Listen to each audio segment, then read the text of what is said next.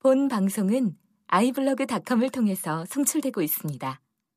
미디어 플랫폼 아이블로그 iblog.com Now basketball is my favorite sport. I like the way they dribble up and down the court. I keep it so fresh on the microphone. I like no interruption when the game is on. I like slam dunk to take me to the hoop. My favorite play is the alley oop. I like the pick and roll. I like the give and go. And it's basketball. Bow wow, let's go. 예, 안녕하십니까. 오랜만에 돌아온 NBA 대담, 네, 휴스턴 1라 캐치의 팬, 째째용 인사드리겠습니다. 예, 그럼 마이애미 팬, 셔머님, 안녕하세요. 안녕하세요. 어, 뭐, 그거밖에 인사할 게 없나요? 오랜만에 인사드리는 건데. 사실 안녕하지 못하니까. 아, 요즘 뭐, 근황이 어떻게 되시는지. 아 굳이, 제 입으로 말하기 싫으네요. 어, 괴래서 다 얘기해놓고, 뭘. 다는 아니지만. 알 사람은 다 알잖아. 그럼 얘기를 하시죠. 뭐 자세하게 얘기하고 싶지 않으시면 뭐 묵비권 드리고요. 궁금하신 분들은 NBA 오시죠. 아, 뭐 딱히 뭐 궁금할 건 아니고 간단히 얘기하면 뭐 사랑에 가슴이 아프다. 요 정도로만 아, 얘기하면 다 알아듣지 않을까 싶은데요. 그렇겠죠. 예. 뭐 어차피 계속 열심히 듣는 사람들은 다 아니까 뭐. 이거 들은 분들은 거의 20대 분들일 텐데 뭐 다들 뭐 사랑에 한 번씩은 가슴이 아프셨던 분들이겠죠. 설마 뭐 한 번도 경험이 없다든지 뭐 그러진 않겠죠. 예. 지금 한강 저랑 같이 가실 분들이 몇 계실 것 같네요 지금. 예 그렇습니다. 최근 NBA 플레이오프도 요즘 한강행을 유도하는 업셋이 나올 뻔했지만 결과적으로는 뭐 업셋이 안 나와서 한강이 다행히 붐비지 않았다는 그런 말이 있습니다. 자, 어, 글쎄요. 아, 왜요? 어, 4위가 아니, 5위한테 4, 위 5위, 4위, 5위는 없으시라고 하기 좀 그렇죠. 그래도 사실. 맞, 잖 아니, 맞잖아요. 그렇게 합리화시키죠, 네. 아니, 보통 3위, 6위부터 업셋으로 쳐주는 거죠. 4위, 5위는. 뭐. 아유, 그렇군요. 네네, 네, 뭐, 알겠습니다. 아니, 휴스턴이 뭐 수입한다고 한 사람이 누군데. 전 그런 말 안 했어요.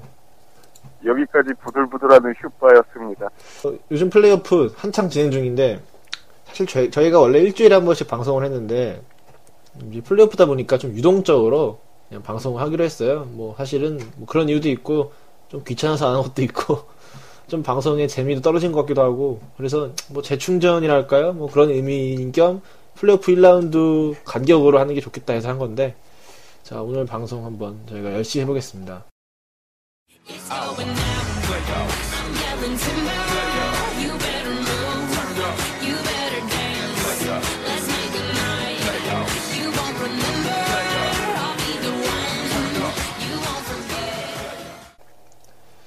요즘 그동안 저희가 안 한 만큼 여러 가지 소식이 많았는데요. 간단하게 얘기한다면 저희가 예측했던 것들이 의외로 플레이오프 말고 수상 쪽은 다 맞았어요. 웬만한 게. 우선 DPOY, 수비왕 노아 선정됐고 신인왕 마카윈 선수 그리고 어제 새벽에 듀란트 선수가 MVP로 선정됐습니다. 뭐 근데 사실 뭐 다 예상했던 결과 아닌가요? 아 무슨 말씀인 거예요? MVP 레이스 지금부터 시작인데요. 예, 뭐 사실 MVP 레이스가 언뜻 보면 접전인 것 같은데 엄청난 압도적인 그런 차이로 듀란트 선수가 선정되었습니다. 뭐 예상됐던 일이에요, 사실은 그렇죠. 예, 예상했던 일인데 좀, 음, 글쎄요, 제임스 팬들을 제외하고 이런 생각은 들었죠. 아, 얘가 또 노비츠키처럼 약간 택배 MVP가 되는 건 아닐까 싶은데 어떻게 결국 1라운드는 이겨냈죠. 이제부터 듀란트 시대가 왔다라고 해도 될까? 음, 아마 정확한 거는 다음 정규 시즌을 봐야 알겠지만 지금까지 한 3년 내내 MVP권에서 놀았던 듀란트고 사실 말이야 바른 말이지 MVP였죠. 르브론이 워낙에 잘했으니까 그랬던 건데 어느 시대에 갖다 놓든 MVP 그 레이스 한 3, 4위 안에는 충분히 들어갈 만한 계속 그런 모습을 보여줬었고 음, 르, 어, 듀란트의 시대? 그거는 사실 모르겠어요. 결국에 플레이오프에서 웃는 게 누구냐가 워낙에 큰 음, 종목이다 보니까 NBA라는 종목이 어, 올해 우승, 우승 혹은 플레이오프에서의 성적이 어떻게 되느냐에 따라 또 얘기가 달라질 수는 있겠다. 하지만 정규 시즌에서의 그 압도적인 모습이라든가 아니면은 지배력, 경기 지배력 이런 것들을 보았을 보면은 뭐 정규 시즌에서만큼은 듀란트가 르브론을 넘었다고 봐도 무방하지 않을까 저는 감히 이렇게 한번 생각해 보고 있어요. 예, 그렇습니다. 자, 이제 본격적으로 이제 플레이오프 얘기를 시작해 보겠습니다. 자, 우선 동부부터 얘기를 해보는 걸 할게요. 자, 우선 1위 인디애나 대 8위 애틀란타의 경기를 저희가 보통 한 인디애나에 뭐 4승 2패 정도의 승리를 예측을 했는데 그거보다 더 접전이었어요. 저희가 인디애나를 너무 높게 평가했는 건지 애틀을 과소평가했는지 애틀란타가 3대 2로 upset을 할 뻔한 적도 있었고 이 애틀란타가 game plan을 잘 짜온 게 우선 애틀란타 쪽은 big man이 이제 안티치와 밀셉이 모두 이제 슛이 가능한 선수들입니다. 한마디로 이제 밖에서 던질 수 있는 선수들인데 그렇기 때문에 인디애나에서는 웨스트와 히버트가 이 big man들을 막기 위해선 밖으로 나올 수밖에 없는 경우 그런 거고요. 그 빈 공간을 티그가 잘 파고들었는데 이 인디애나에서 유일한 약점 포지션 중 하나가 역시 조지 힐과 티그 이쪽인데 조지 힐이 티그를 전혀 제어하지 못했어요 1차전에서 그래서 티그는 플레이오프 career high 득점을 찍었고 결국 2차전부터 폴 조지 선수가 직접 티그를 막았으면, 막았습니다 그러면서 좀 고전을 하자 애틀란타는 또 한 번 반격으로 어, 인디애나의 수비가 로테이션 되기 전에 빨리빨리 그러니까 오펜스 리바를 자, 아니, 디펜스 리바를 잡으면 빠른 템포로 공격을 하면서 좀 템포를 끌어올렸습니다. 이것이 먹히면서 upset 직전까지 갔는데 사실 인디애나에는 폴 조지라는 그래도 에이스가 있었습니다. 그래서 폴 조지 선수가 맹 활약하면서 뭐 어떻게 보면 간신히 8위를 간신히 이긴 건데 히버트는 뭐 그냥 뭐 없어요. 뭐 굉장하게 뭐라고 해야 될까요? 그냥 커다란 애가 서 있는 한마디로 진짜 아, 농담 삼아 이런 얘기도 나오더라고요. 하승진을 갖다 놔도 히버트보단 잘하겠다. 라는 얘기가 나오고 있던데 그 말을 부정하지를 못하겠더라고요 지금. 오, 오히려 사이즈는 하승진이 나요. 키가 더 커요. 예, 그러게요. 어차피 파워라고 리바운드 못 잡고 득점 못 할 거면은 하승진 데려다가 세- 세우는 게 뭐. 아, 구별이 안갈것 같아요. 않나. 예, 저도 그런 생각마저 들더라고요, 정말. 지금 현재 녹음 날짜상 2라운드가 이제 시작 됐는데요. 이제 인디애나가 워싱턴이랑 경기를 했는데 1차전에서 히버트 선수의 득점과 리바운드가 0, 0입니다. 한마디로 늪- NBA 갤러가 그냥 가서 경기를 해도 같은 stat 찍을 수 있는 거죠. 그렇죠. NBA 갤러, 어, 그러네요. 그렇죠. 뭐 그냥 NBA 갤러 중에 그냥 대충 키 큰 사람 한 명 갖다 놓고, 게임해도 히버트하고 똑같은 stat 찍을 수 있죠. 그렇죠. 파울 몇 개 하고 뭐 똑같은 거 아니에요? 예.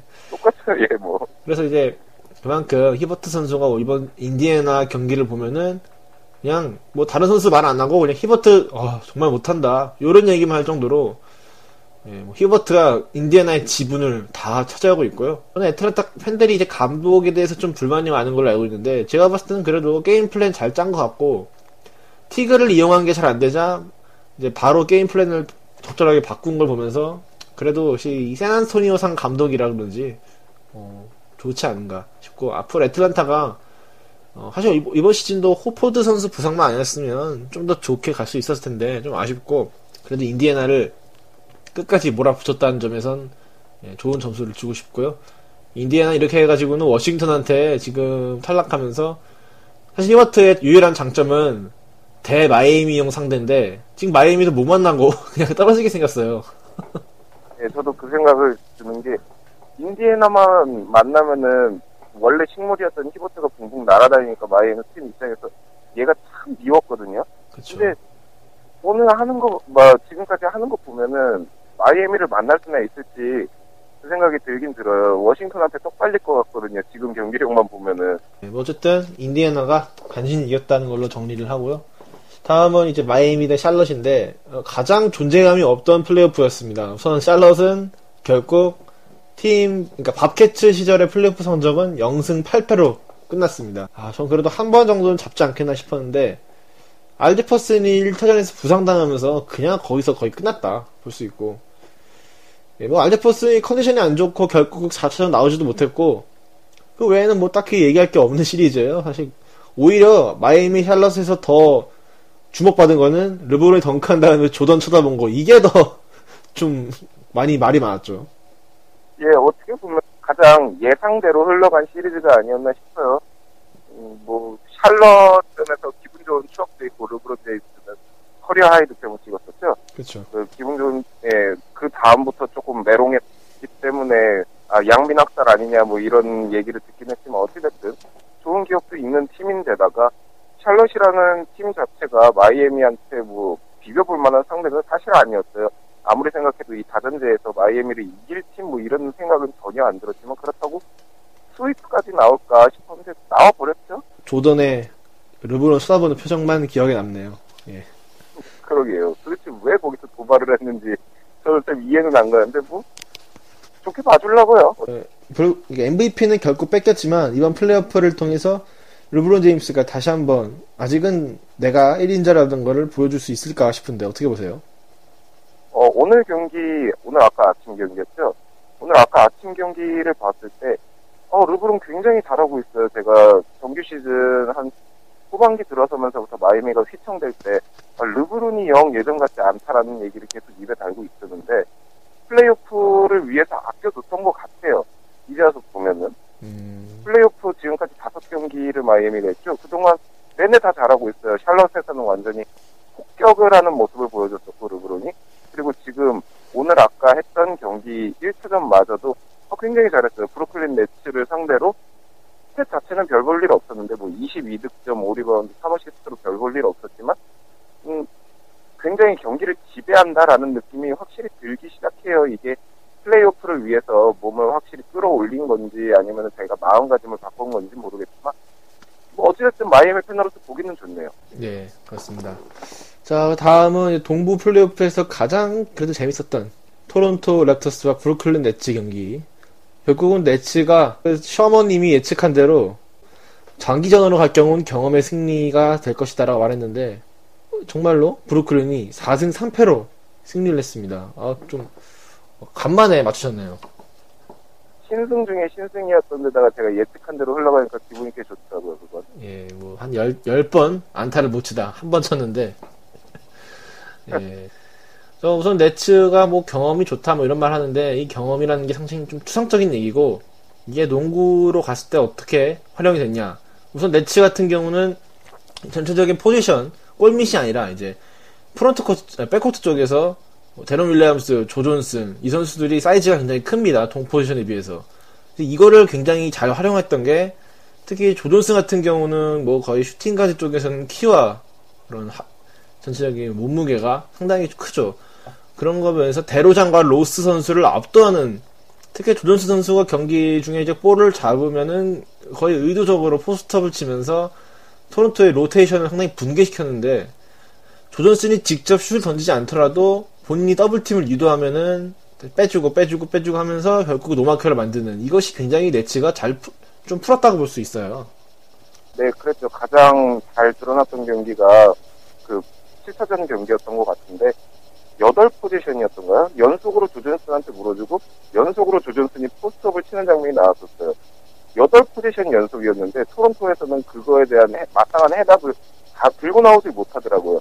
그러면서, 뭐, 공격 성공 자체도 괜찮았고, 브루클린 네츠가 거기에서, 아, 이거 먹힌다 하는 마음으로 계속 쓰는 바- 그런 것도 있었죠. 그러니까 존슨이 그래도 이번 네츠에서는 정규 시즌에서도 그렇고 이번 플레이오프에서도 가장 꾸준하게 자기 몫을 해줬다 할 수 있고 그리고 이제 네. 토론토 같은 경우는 가장 아쉬운 거는 에이스인 데로잔 선수가 어 그렇게 썩 잘하지 못한 게 우선 stat을 보시면 23득점, 4리바, 3어시, 3어시스트로 뭐 정규 시즌과 뭐 거의 비슷한 오히려 더 좋은 성적이라고 할 수 있지만 뭐 일단 에이스가 까야 할 거는 역시 야투 시도겠죠. 야투율에서 38%로 서부의 하든, 동부의 데로잔 이 난사쟁이들이 어, 어그로를 많이 끌었는데 사실 토론토가 좀 비교적 인기가 없는 팀이라서 그나마 좀 덜 까인 거지 만약에 관심 많이 받는 팀이었으면 데로잔 선수는 이번에 많이 좀 비난을 받지 않았을까 싶어요. 사실 경기도 경기지만 토론토의 그 홈 열기 아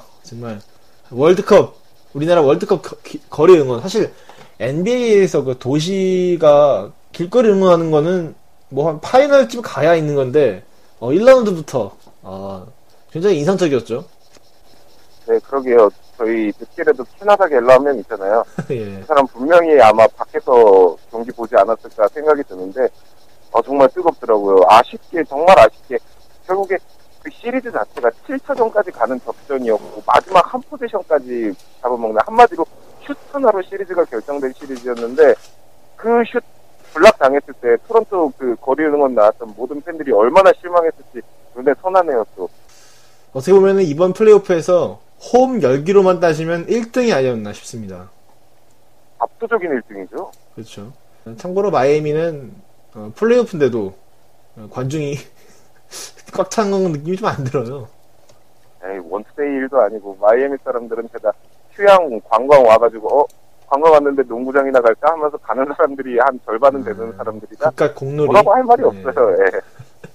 그렇습니다. 어떻게 보면 동부에서는 가장 이- 이야기거리가 많고 뭐 그런 길거리 응원으로 경기 외에 즐거움을 준 시리즈가 아니었나 싶고 어, 토론토 팬들은 어, 울지 마시고 그래도 이번에 플레이오프 오랜만에 간 거니까 최대한 즐겼으니까 다행이고요. 뭐 좀 더 좋았 뭐 2라운드까지 갔으면 좋았겠지만 너무 실망하지 마시고 예, 저 같은 휴스타 팬과 함께 남은 경기 재밌게 보시기 바랍니다.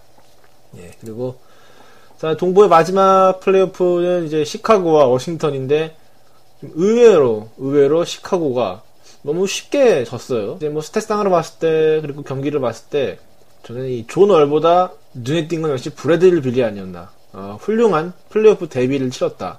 뭐 사실 존 월이나 빌이나 똑같이 이번에 데뷔를 한 건 맞고 빌은 오히려 연차가 더 적은데 경기력이나 그런 거 봤을 때는 빌이 더 좋았고 이번에 한 단계 좀 더 step up을 할 수 있는 계기가 되지 않을까 싶은데 어, 빌 선수가 이제 이번에 20득점에 4리바, 5리바, 4어시 정도 찍으면서 야투율이 44%로서 이번 플레이오프 슈팅 가드 중에서는 오히려 하든 선수보다 더 알찬 성적을 얻었습니다. 물론 하든이 뭐 득점 리와 어시 더, 더 높은데 야투율에서 큰 차이가 있기 때문에 저는 이번에 플레이오프 베스트 5를 꼽으라면은 슈팅 가드 쪽에서는 빌이, 빌이지 않을까. 그리고 이제 1라운드를 통과했으니까.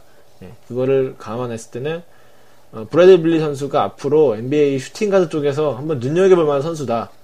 예, 뭐 하든 데로잔을 넘었을 수도 있는 아니면 뭐 당장 아니더라도 예, 뭐 괜찮은 유망주 이제 유망주도 아니죠 뭐 사실은 이제 좋은 선수니까요. 선수가 지금까지 계속해서 좀 뭐랄까요 기복이 좀 심해 왔었죠. 지금 내내 연차가 쌓이면서도 어, 경기마다 어느 때는 폭발하다가 어느 때는 잠잠하고 이게 슛감의 문제였던 것 같은데 아무래도 슈터들의 숙명이라고 해야 될까요?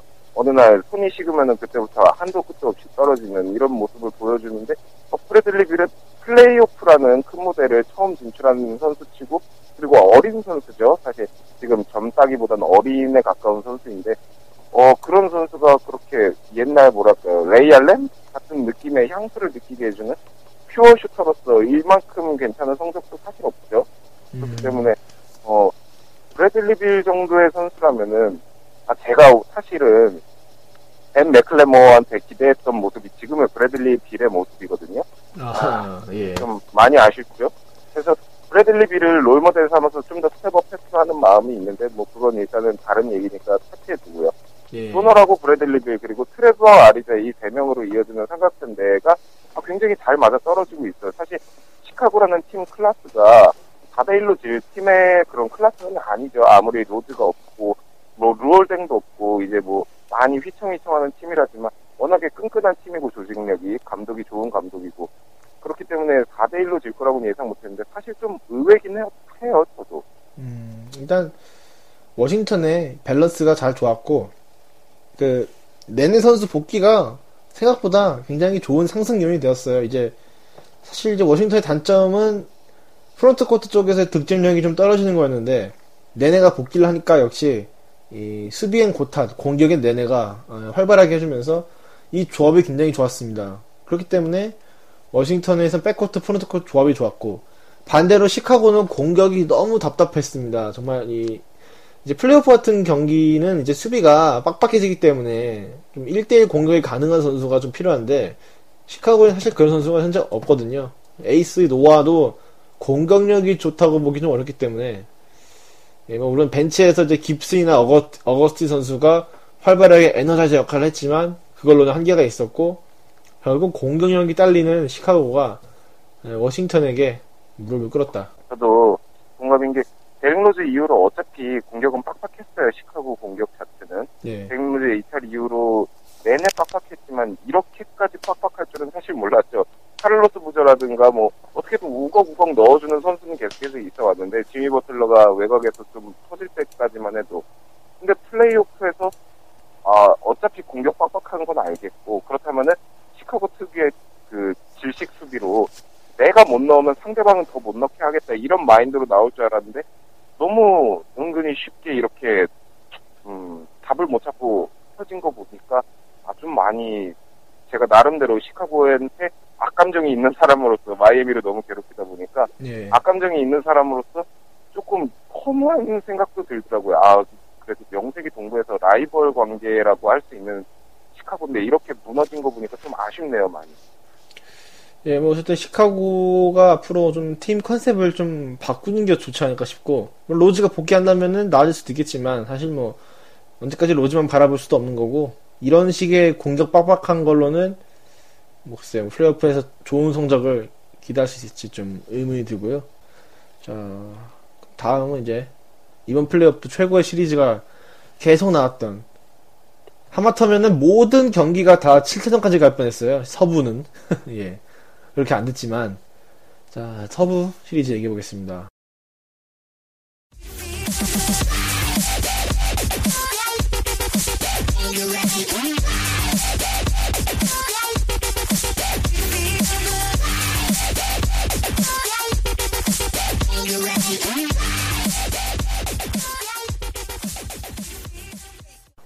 자 우선 1위 샌안토니오와 8위 댈러스 이것도 사실 뭐 샌안토니오가 쉽게 이기지 않겠느냐. 정규 시즌 압도했고 1위 8위고 샌안토니오고 4대1? 이 정도 예상했는데 아 델러스가 수세전까지 어, 정말 같은 노인 팀들끼리 열심히 했는데 어, 이 델러스가 이제 칼라이 감독이 정말 조- 좋은 감독이라는 걸 저는 이번에 다시 느꼈습니다. 우선 댈러스가 경기를 보니까 토니 파커 선수에게 1대1을 좀 많이 유도하더라고요. 샌안토니오의 장점이 사실 좀 볼 흐름이 원활한 그런 건데 그런 거를 애초에 차단하면서 파커 네가 1대1을 해라 이런 식으로 유도를 하더라고요. 그러니까 파커가 1대1 하는데 그러면 파커 선수도 이제 사실 좀 젊은 선수는 아니잖아요. 그러다 보니까 점점 체력이 소모되면서 에, 노장들이 많은 샌안토니오에게는 정말 괜찮은 맞춤형 수비를 내세운 칼라일 감독의 지략이 아, 굉장히 무서웠다. 그렇게 볼 수 있고 다만 근데 이제 시리즈가 점점 길어지다 보니까 어차피 델러스도 같은 노장이에요. 그러니까 이게 결국은 집중력이 하락이 됐고 파커는 파커인 게 처음에 체력 소모가 심해지면서 컨디션이 안 좋았지만 결국은 본인이 다시 살아나면서 샌안토니오 쪽으로 승기가 기울어졌고 그리고 델러스에는 없는 샌안토니오의 젊은 energizer 레너드, 데니 그린, 스플리터가 활약을 해주면서 어, 결국 거기서 시리즈가 갈리지 않나 싶고 그러니까 저는 델러스 쪽은 젊은 혈기가 좀 이번에 좀 많이 없었다. 앨리스나 해리 선수가 좀 더 나섰어야 되는데 어, 그쪽에서 좀 지원이 좀 부족했다고 볼 수 있고 델러스는 마지막까지 경기를 했다는 것만으로도 충분히 박수 받을 팀이다라고 볼 수 있습니다. 예. 음, 근데 조금 아쉽다고 할 만한 점은 델러스 하면은 누구라고 보시는지 뭐 다들 아시겠지만 델러스 하면은 델러스는 노비츠키의 팀이에요. 그렇죠. 지금까지 노비츠키가 미친 듯이 날뛰어 왔고 그렇기 때문에 노비츠키는 우승 반지까지 하나 얻을 수 있었죠. 마이애미를 상대로 그것도. 예. 그 노비츠키가 노비츠키가 굉장히 부진했죠 시리즈 내내. 그러면서 어 이제 뭐랄까요 경기를 보다 보니까 노비츠키는 그냥 음 진짜 나쁘게 말해서 라이언 앤더슨 정도의 선수로 보이고 게다가 슛도 잘 안 들어가는 그리고 빈스 카터하고 데빈 해리스 뭐 몬타 엘리스 이 선수들이 델러스의 에이스인가 이렇게까지 보일 정도였으니까 심각했죠. 이거는 뭐라 별명 변명할 말도 없는 게 노비츠키가 그냥 혼자 못했어요. 이게 왜 그런지는 잘 모르겠는데 노비츠키 정도의 선수가 이런 모습을 보여줄 선수가 아니었는데 많이 좀 아쉽죠. 노비츠키가 제, 미쳐 날뛰어야지 그래도 샌안토니오를 상대로 어떻게 이겨볼 가능성이 조금이라도 생길 텐데 노비츠키가 미쳐 날뛴다고 가정을 하면 노비츠키가 굉장히 부진한 모습을 보여줬으니 음, 사실 7차전까지 간 게 기적이죠. 어, 노비츠키 이렇게 부진을 했는데도 그래도 델러스가 여기까지 간 게 뭐 저는 이건 이거는 가- 에, 있는 로스터를 잘 운영한 칼라일 감독이 포포비치 감독보다 오히려 나았다. 이번 시리즈만 봤을 땐 저는 그렇게 보게 예, 볼 수 있을 것 같아요. 네. 근데 7차전에서 워낙에 너무 갑이 승리로 가는 바람에 예, 맥이 빠지는 경향이 있었죠. 그렇죠. 7차전 경기만 보다 보면은 이, 이 팀이 7차전까지 갈 팀이 아니구나. 이 팀은 정말 생각해 보니까 아 이 경기력을 가지고 있는 세난토니오인데 왜 세 번이나 졌을까가 오히려 아 너무 의심스러운 거죠. 이게 한 경기도 질 팀이 아니었거든요. 7차전 경기력만 보면은. 자, 다음은 이제 이번 서부에서 또한 또 한 시리즈 아마 가장 재미있는 시리즈 중 하나라고 볼 수 있는 멤피스와 오클라호마인데 사실 팀 칼라가 아주 다른 팀이에요. 오클라호마는 이 폭발적인 탤런트 정말 이 웨스트브룩과 두란트 에너지 에너지 뭐 그런 팀이고 멤피스는 뭐 사실 그런 것보다는 그냥 꾸준하게 득점하고 뭐 어느 한 선수가 미쳐서 날뛰는 팀은 아닌데 그런 정말 이 극과 극의 대결 사실 오클라호마 팬들은 이제 멤피스 만날 때 아 좀 굉장히 골치 아프겠다라고 말은 말들은 해왔고 그렇게 생각했지만 어, 이 정도로 7차전까지 갈 줄은 다들 예상 못했을 텐데 사실 여기까지 끌고 오게 된 가장 요인은 역시 토니 알렌의 수비라고 볼 수 있겠죠. 네, 물론 이제 193cm의 리그에서 평균으로 따져봐도 undersize에 가까운 슈팅 가드인데 그 선수가 2m 8cm 아무리 못 잡아도 2m 8cm 뭐 7 foot이라는 얘기까지 나오고 있는 듀란트를 상대로 듀란트를 아, 말 그대로 털었죠? 쉽게 말해서 예, 뭐, 듀란트를 예. 영혼 듀란트의 영혼을 안드로메다까지 보내기 직전까지 보내는 막 그런 진짜 말 그대로 토 나오는 소리, 수비를 보여줬는데 결국에는 team talent에서 밀리면서 7차전에서 아쉽게 패배를 하는 모습을 보여줬네요. 예, 뭐 두란트 선수의 이번 1라운드 기록을 보면 못한 건 아니에요. 사실 이게 못했다고 말하면 좀 민망한데 29.9득점에 9.6 리바운드, 3.4 어시스트에 야투율은 두란트 선수 치고는 좀 안 좋긴 합니다. 44%인데 이게 문제가 되냐면은 오클라호마가 진 3경기만 봤을 때는 어, 첫 번째 뭐 28개 던져서 12번 성공, 또 한 번은 27번 던져서 10번 성공, 뭐 이런 식이래요. 그러니까 진 경기 야투율이 굉장히 처참했습니다. 두란트의 역시 가장 큰 장점은 높은 야투율, 좋은 효율성 이런 건데 토니 알렌 선수가 그거를 차단하면서 이 세 번의 패배를 안긴 거. 그것도 undersize 선수가. 어, 이것만 봤을 때는 저는 사실 프린스 선수가 막을 줄 알았는데 프린스는 잠깐 1쿼터에 나오고 그다음부터는 거의 안 나오고요. 토니 알렌 선수가 벤치에 나와서 막았는데 아, 저는 그거 보면서 아 차라리 그럴 바에는 토니 알렌 선수를 처음부터 선발로 쓰지 왜 굳이 어, 벤치에서 내보낼까 그런 아쉬움이 들었고 그리고 또 한 명의 아쉬운 거는 에, 멤피스에도 에- 에너자이저가 한명 있어요. 제임스 존슨 선수라고 있는데 이 선수를 좀 중용했으면 어땠을까 싶은 예, 싶었던 생각이 듭니다. 사실 그 멤피스는 계속 코트니 리- 코트니 리라는 슈팅 가드를 선발로 썼는데 이건 물론 이제 멤피스의 3점이 없으니까 뭐 어쩔 수 없이 음, 공간 넓혀주는 용으로 썼겠지만 부진했기 때문에 차라리 그냥 공격 공격을 넓히는 거 포기하고 그냥 애초에 토니를 좀 쓰고 제임스 존슨을 중용했다면은 시리즈 향방이 어땠을까 좀 궁금하고요.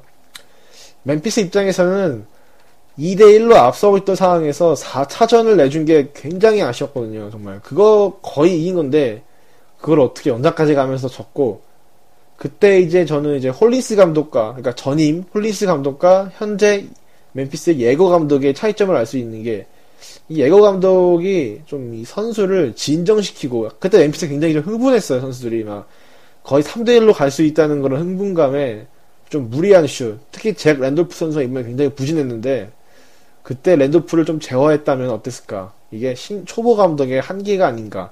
그런 생각이 좀 들었어요. 잭 랜돌프 같은 선수 워낙에 멤- 멤피스 오기 전까지만 해도 사고 많이 치던 선수였는데 멤피스 와서 잠잠해지고 여러 가지로 좀 small market에 small market 팀에 대한 뭐랄까 서러움도 있을 텐데 그런 것들을 전체적으로 잘 다독여주면서 좋은 팀으로 변모시켰던 것도 홀린스 감독의 역량 중에 하나라고 볼 수 있었죠. 근데 음, 예거 감독, 또 나쁜 감독은 아닌 것 같아요. 팀 플랜 짜오는 거라든가, 뭐, 토니 알렌을 듀란트한테 붙여버리는 이런 파격적인 시도까지 하면서 성적을 내는 걸 볼 때 나쁜 감독은 아닌 것 같은데 덕장으로서의 모습이 지금은 좀 더 필요하지 않았을까 멤피스한테 이번 플레이오프에서 조금 홀린스의 부재가 아쉬운 부분이죠 이게 예, 그렇습니다. 그리고 반면 오클라호마는 두란트 선수는 뭐 그냥 그랬다 치고 이 웨스트브룩과 아, 레지 잭슨 이 두 가드가 오펜스 리바운드를 계속 잡더라고요. 뭐 경기 보면은 뭐 본인이 던지고 본인이 잡고 막 이런 엄청난 에너지에 멤피스가 당하지 않았냐 싶고 콘리 선수가 시리즈 중반에 이제 부상당하면서 경기에 나왔지만 어, 좀 약간 콜리 선수의 특유의 그 스텝을 이용한 수비라든가 이런 게 좀 잘 안 보이면서 결국은 그런 점에서 멤피스가 아쉽게도 어, 아쉽게도 업셋 직전에서 끝났다. 예, 그렇게 볼 수 있고 앞으로 경기 보면서 플레이오프의 멤피스는 안 만났으면 좋겠어요. 저는 응원팀이 시드가 몇 번이든 간에 아, 이 팀 만나면 절대 쉽지 않아. 고춧가루를 팍팍 뿌려야 돼. 이팀 만나면 토 나와 이런 느낌이 서부에는 멤피스라고 볼 수 있을 것 같아요. 아, 그래서 클리퍼스 팬들이 그렇게 치를 떨었던 것 같아요. 네, 뭐 충분히 이해가 되는 부분이죠. 아, 다음은 이제 클리퍼스와 골든스테이트. 저는 사실 뭐 유명한 선수들이 많잖아요. 이쪽에는 이제 뭐 그리핀, 폴, 커리. 그런데 의외로 경기를 지배한 거는 디조던이었다. 예. 우선 골든스테이트에는 보거트라는 좋은 big man이 없기 때문에 부상당하면서 하필 또 플레이오프에서 부상당해버린 바람에 플레이오프에 나오지도 못했는데 그러면서 골든스테이트 골밑이 굉장히 휑했거든요. 사실 데이비드 리 선수는 수비가 좋은 선수는 아니고 어, 센터에는 저메인 오닐이 있지만 이 선수는 오래 쓸 수 없는 선수이기 때문에 상대적으로 올해 완전히 step up을 한 디조던이 그야말로 골밑을 탈탈탈 털었고 그 외에 이제 폴 대 커리는 좀, 좀 소문난 잔치 먹을 게 없다는 말이 떠오르는 게두 선수 다 그렇게 뭐 잘했다고 보기 좀 어려워요. 특히 폴은 어, 좀 부진했죠 사실. 가드들의 대결이었는데 뭐 그딴 거 없었어요. 사실 그냥 디조던이 리바운드 했고 디조던이 수비했고 디조던이 날아다녔고 디조던이 골든 스테이트를 포스트에서 압살하는 모습을 보여줬죠. 물론 공격에서 디조던이 언제부터든 잘하는 선수는 아니에요. 잘할 것 같지도 않고 앞으로도 그럴 것 같지 않아요. 하지만 아 닥, 닥 리버스 감독이 처음에 클리퍼스로 가- 부임하면서 이런 얘기를 했었죠. 디조던을 수비왕으로 만들어주겠다. 다들 비웃었어요. 디조던을? 그 뇌도 없는 디조던을? 이랬는데 아 이건 사실이었다는 게 느껴지기 시작해요. 그죠? 예, 그때 뭐 사실 디조던 선수가 뭐 수- 공격에서 도움되는 선수는 아니지만 본인이 할 수 있는 모든 것을 이번 시리즈에서 퍼부었다라고 볼 수 있고 뭐 그 외에는 뭐 골든스테이트는 아까 말했다시피 big man 로테이션이 너무 안 되니까 뭐 드레이먼드 그린 선수를 4번으로 쓰는 초 small lineup도 나오고 그런 좀 눈물겨운 모습을 많이 보였는데 사실 이 두 팀은 이번 시리즈에서 분위기가 굉장히 안 좋았죠 사실? 네, 뭐 라커룸에서 싸울 뻔한 일도 있었던 7차전이 끝나고 골든스테이트 선수들이 짐 쌀 때뭐 전할 뻔하기도 한데다가 팀 자체로서도 그런 거 상관없이 플레이오프랑 상관없이 팀 내부에서 이 팀 저 팀 둘 다 문제가 있었죠. 에, 그러면서 둘 다 어수선한 상황에서 1라운드를 맞았었는데 뭐 사실 앞으로가 더 중요하죠. 그 팀 문제점 같은 경우에는 뭐 콩가루 매치를 했다. 뭐 이런 말이 있는데, 어, 우선 뭐, 다들 아시다시피 클리퍼스는 이제 구단주의 인종차별 발언으로 희한 자격 정지에 경기장 출입 금지라는 그런 강경책이 지금 현재 내려졌고, 이 인종차별 발언이 사실 우리나라는 인종차별이라는 문제가 와닿지 않아서 그렇지, 우리도 사실은 그 구단주의 입장에서는 유색 인종이잖아요. 그러니까, 이거는 똑같이 화를 내야 될 것 같은데, 그리고 골든스테이트는 감독이 오늘 잘렸습니다. 그러니까 해고당했죠 이번에. 어 좀 글쎄 뭐 더 좋은 대안이 있으면 말이 뭐 그럴 수도 있는데 전체적으로는 좀 약간 좀 아쉽다라는 반응이 있고 글쎄 뭐 어떤 감독이 들어올까. 일단 뭐 NBA 해설 쪽에서는 반겨 반기네요. 마크 데이슨 감독은 워낙 해설로서도 좋은 분이셨기 때문에 예, 해설진은 탄탄해지겠지만 골든스테이트가 어떤 형식의 감독을 영입할지 예, 한번 지켜보는 것도 이번 비시즌의 재미 요소가 될 것 같고 비록 1라운드 탈락했지만 객관적인 전력상 보통 골든스테이트보다는 클리퍼스 쪽에 손을 많이 든 분들이 많은 거에 비해서 그래도 마지막까지 갔다 big man도 없는 팀이 마지막까지 갔다는 점에서는 뭐 박수를 보내고 싶습니다 그러고 보니까 이번은 이번 플레이오프는 업셋이 될 뻔했는데 결국은 거의 다 그냥 이길 팀이 올라갔네요. 그렇죠. 네, 뭐 그렇다고 볼 수 있죠. 예, 뭐 그러니까 보면은 거의 상위 팀이 결국은 접전 끝에 승리를 한 게 이번 플레이오프의 그런 패턴이고 예, 하지만 휴스턴 포트는 그러지 않았습니다. 예. 무슨 뭐 4위, 5위는 사실 뭐 업셋이라고 보긴 좀 애매하긴 합니다만 보통 거의 대부분 전문가들이 휴스턴에 한 6차전 내 승리를 예상했는데, 예, 아, 휴스턴 경기는 넘어가는 게 어떨까 싶은데, 어떻게 보세요? 아니죠. 이거를 가장 자세하게 해줘야죠. 에, 예. 예, 사실 휴- 휴스턴 탈락하면서 NBA 대담도 같이 그냥 폐지하는 걸로 생각해봤는데, 예, 이제 저는 플레이오프가 이제 남의 일이에요. 예, 이제 그냥. 뭐, 그렇죠. 이제 어느 팀에, 뭐, 네. 어 느 팀에 정을 붙여야 할지 좀 애매, 예, 어렵습니다. 마이애미 응원하시죠. 아, 그건 좀, 그래요. 네. 저는 마이애미 안티 를 선언하겠습니다. 아, 뭐, 시리즈는 한마디로 정리할 수 있을 것 같아요. 그, 포틀랜드, 알드리치 무쌍이라고 정리할 수 있을 것 같은데, 그리고, 데미안 릴라드의 마지막 비수 한 방, 뭐, 이렇게 정리할 수 있을 것 같아요. 알드리치를, 예. 그 누굴 붙여놔도 미친 듯이 날뛰었지, 알드리치가. 자, 그럼, 예, 알리치 얘기를 해보겠습니다. 아, 우선 제가 휴, 이제, 당사자니까 제가 느끼는 공포를 얘기한다면, 우선 알드리치는 결과적으로는 처음 1, 2차전을 빼면은 그냥 평균 활약을 했어요. 하지만 그 1, 2차전의 임팩트가 너무 컸고, 아, 특히 이 경기를 보니까 휴스턴 big man 로테이션이 두껍지가 않다는 걸 느낀 게 실질적으로 플레이오프에서 경기를 뛴 big man은 딱 3명, 하워드, 아식, 테렌스 존스인데, 테렌스 존스 선수는 사실 정말 이번에 실망 많이 했습니다. 거의 뭐 보여준 것도 없고, 공격도 안 돼, 수비는 더 안 돼. 그러니까 결과적으로 제대로 경기를 한 거는 하워드와 아식인데, 이 알드리치를 누가 막든 어려운 게, 우선 원래는 아식이 막았어요. 이제 아식이 막았는데, 아식이 아무리 수비가 좋지만 알드리치 선수가 외곽에서 스텝을 밟으면은 그걸 따라잡기가 워낙 어렵고 결과적으로 아식은 최선을 다했지만 알드리치 슛이 계속 들어가니까 소위 멘붕을 했죠. 그래서 뭐 해설 조현일 해설위원은 뭐, 뭐 자다가 이불 타겠다 이런 말도 했는데 정말 그럴 것 같고요. 그래서 할 수 없이 하우드가 막으면 아식과 로페즈가 매첩이 되는데 아식이 로페즈를 막지를 못했어요 계속. 이게 문제고 특유의 에너지를 아식이 전혀 제어하지 못했습니다. 그러니까 누가 막든 딜레마의 알드리치는. 이게 굉장히 컸고요. 근데 저는 사실 휴스턴이 잡을 경기를 다 놓쳤다라고 볼 수 있는 게 1차전에서 4쿼터에 13점 차까지 리드를 했고요.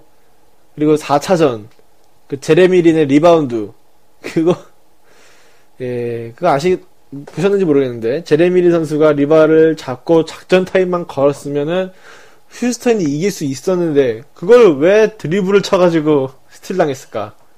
아 그리고 2차전에서는 3점 차 30초 남기고 왜 정상 수비를 해야지 파울을 했을까?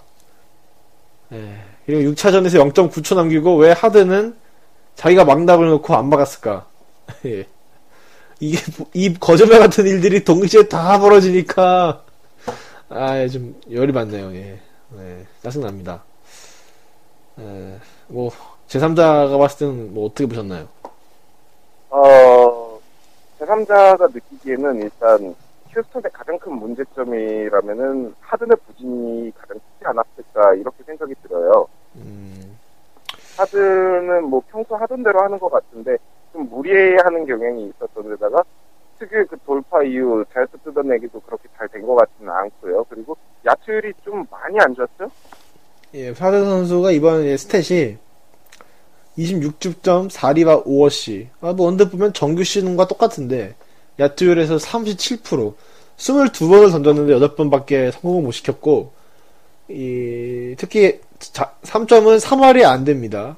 그리고 하드 선수의 장점은 역시 그 특유의 자유투 삥뜯기인데 어, 물론 이제 결과적으로는 8개를 던졌어요. 경기당. 그러면은 뭐 적게 던진 건 물론 아닌데 경기를 보시면 자유투 시도를 은근히 하는 거에 비해서는 많이 못 얻었습니다. 그러니까 그거 거기서 리듬이 완전 끊기니까 본인이 돌파를 잘 안 하고 그냥 내 던지더라고요, 그냥. 그 들어가면 좋은데 안 들어가니까 결국 그게 난사가 되는 거죠. 그러면서 이 잡는 포지션에 비해 효율이 너무 떨어졌고 뭐 미우나 고우나 결국 휴스턴의 1라운드 탈락 책임의 가장 큰 원흉은 역시 제임스 하든이라고 볼 수 있고 글쎄 뭐 제레미 린은 제가 예, 뭐 좋아하고 싶은데 아 그 두 번의 결정적인 실책 그 아, 뭐 리바 잡고 왜 작전 타임을 걸었어야지. 예. 아, 또 화가 나네요, 지금. 저분 최소한 휴스턴 3대 팬. 어, 뭐, 그 정도는 아닌데. 사실은, 이번 시리즈는 결국 계속 보면요. 휴스턴이 리드를 다 하고, 포틀이 계속 따라가는 형국이었는데, 거기서 결국 뒷집에서 발리면서 휴스턴이 역전당하는 그런 시나리오가 내내 이어졌어요. 흐름을 가져왔다 싶으면은 누군가 던져요. 그 흐름을 던져. 일부러 던지는 건지 모르겠지만, 어, 이때 휴스턴 분위기인가? 어, 여기서 이렇게만, 여기서 어떻게만 하면은 이길 것 같은데 할 때마다 누군가 영웅이 나타나죠. 포틀랜드 입장에서. 거기서 던져. 막 던져. 그러다 보니까, 아, 저, 저 새끼 또, 또, 아, 이런 욕이 나오고, 탄식이 나오고, 그 와중에 하드는 또 들이대다가, 으아 하면서 날아가고. 이런, 이런 방향에서, 어, 제 생각에는, 어, 하워드가 정말 아쉽지 않을까 싶어요. 너무 잘했거든요, 하워드는. 예. 이번 시리즈는 하워드의 재발견이라고 볼 수 있고, 사실 저는 개인적으로 6차전을 잡았다면은 7차전을 홈에서 하니까 해볼 수 있지 않을까 싶었는데, 아, 그 0.9초를 못 버티고, 예. 릴라드한테, 어, 빵! 사실 제가 지금 결과를 다 알고 하는 말이 아니라 진짜 로이가 잠깐 떠올랐거든요 그때 아 0.9초 왠지 아그 2008-2009 시즌 제가 또 생방송으로 봤던 그 로이의 미- 말도 안 되는 슛. 그게 떠오르면서 에, 설마 했는데 정말 거짓말같이 정말 똑같은 장면이 나오면서 그때도 로이 선수가 던질 때도 티맥과 아테스트가 커뮤니케이션이 안 되면서 수비를 안 했는데 이번에도 결국 똑같은 상황. 선수만 바뀌었지. 아, 그 거리에서 3점이. 아 제가 그때 릴라드가 물건은 물건이에요. 예, 물건이에요 플레이오프 데뷔해서. 정말 뭐 보통 이제 좀 떨릴만도 한데 역시 winning shot을 던져도 표정 하나 안 변하는. 뭐랄까, 경기 많이 뛰어본 베테랑 같이 한데 열정, 열정도 있는데다가, 어, 얘 물건이다 싶었는데, 어, 여기서 이렇게 커다란 포틀랜드 입장에서, 이 플레이오프 시리즈를 종결짓는 샷을 성공해 버리면서, 아, 릴라드가 정말 얘가 앞으로 얼마나 더 성장할지 모르겠지만, 굉장히 재밌는 선수이다라고 볼 수 있을 것 같아요, 정말. 뭐 사실 뭐 신인 치고 나이가 좀 있긴 한데 그래도 NBA 신인인데 어 뭐 한 NBA 한 5년은 뛴 것 같은 그런 느낌이 들고 뭐 결국 포트랜드가 경기 더 잘했어요. 그리고 뒷심도 더, 더- 더 좋았고 그냥 저는 뭐 이길 팀 이겼다 싶고요. 사실 탈락한 날 이불을 차면서 잤습니다. 예. 저 하워드도 레이커스에서 부삭질하다가 우승 가능성이 있다고 보고 휴스턴을 택했던 걸 텐데 참 휴스턴도 아쉽네요. 아 하워드도 많이 정말. 예, 우리 나이, 우리 속담에 이런 말이 있죠. 어른 말을 들으면 자다가 떡이 생긴다 했는데, 하워드가 코비가 이기는 법을 알려주겠다고 말했는데, 아, 그 말을 듣지 않았나 봐요. 제가 보기엔. 예, 코비님 말을 들었어야 했는데, 역시 어린 놈이라. 사실 어리진 않지만. 아이고 어쨌든. 레이커스 망한 거 보니까 뭐 그런 거 같지도 않지만 지금. 코비님이 돌아오시면 다를 겁니다. 예. 그럼 1라운드를 정리하고 저희 간단하게 2라운드 승리 예측만 하는 걸로 하고 마무리를 하는 걸로 하죠. 예. 저는 그 NBA 계에서도 얘기했지만 어, 워싱턴, 브루클린, 클리퍼스, 샌안토니오 예측해 보겠습니다. 상당히 좀 과감, 과감하죠? 아, 워싱턴은 블레이 뭐? 아 워싱턴 아 그래 워싱턴은 이해가 되는데 뭐 브루클린이요? 브루클린? 아 저는 이번에 앞으로 히트, 히트 저격수가 되기로 하겠습니다. 아 이분 지금 아까 아침에 했던 1차전은 보고 이런 말씀 하시는 건가요 지금? 아, 좀 봤는데, 예. 어, 뭐, 저의 생각을 지배하지 마세요. 예. 아 저는 딱 하나만 바꾸면 저랑 비슷하네요. 전 브루클린 빼고 히트. 아, 워싱턴은 그냥 다 이긴, 인디애나 그냥 지는 걸로? 네, 저도 인디애나가 워싱턴을 이길 것 같지가 않아요. 하긴 애틀란타도 간신히 이겼으니. 네.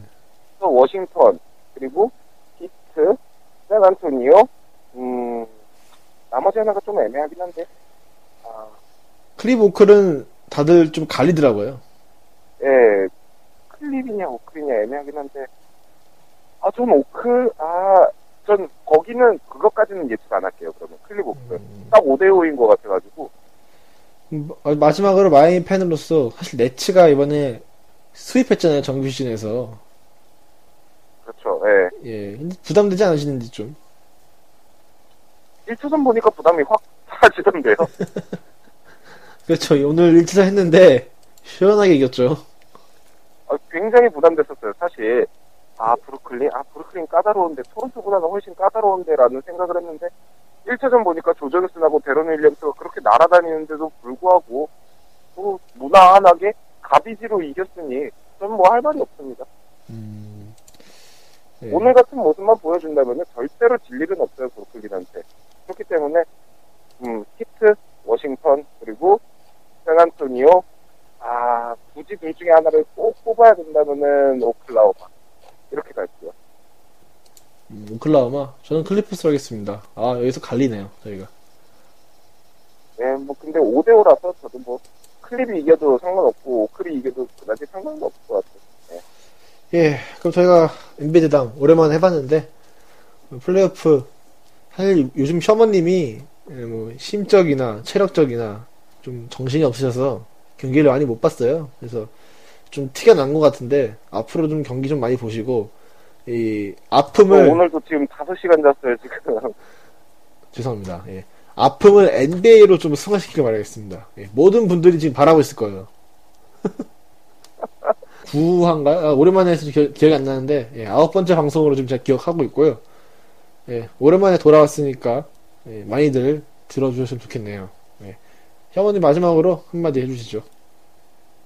네, 뭐 어차피 이제 제가 좀 개인적인 사정으로 인해서 여기저기서 좀 불리는 것도 많고 시간도 없었고 마음적으로 힘든 것도 많아가지고 좀 이게 아무래도 티가 날 수밖에 없긴 한데 죄송합니다. 일단 죄송하다고 방송을 굳이 찾아서 들어주시는 분들이 아 얘 좀 이상하다 싶은 거 다들 느끼셨을 거예요. 저도 알고요. 죄송합니다. 근데 저도 제 인생이란 게 있잖아요. 네, 뭐 어차피 이제 실패한 인생이니까 열심히 농구 보겠습니다. 예. 농구밖에 모르는 바보로 우리 모두 돌아가도록 하겠습니다. 자, 씁쓸한 방송 오늘 마치겠습니다. 예, 감사합니다. 네, 감사합니다.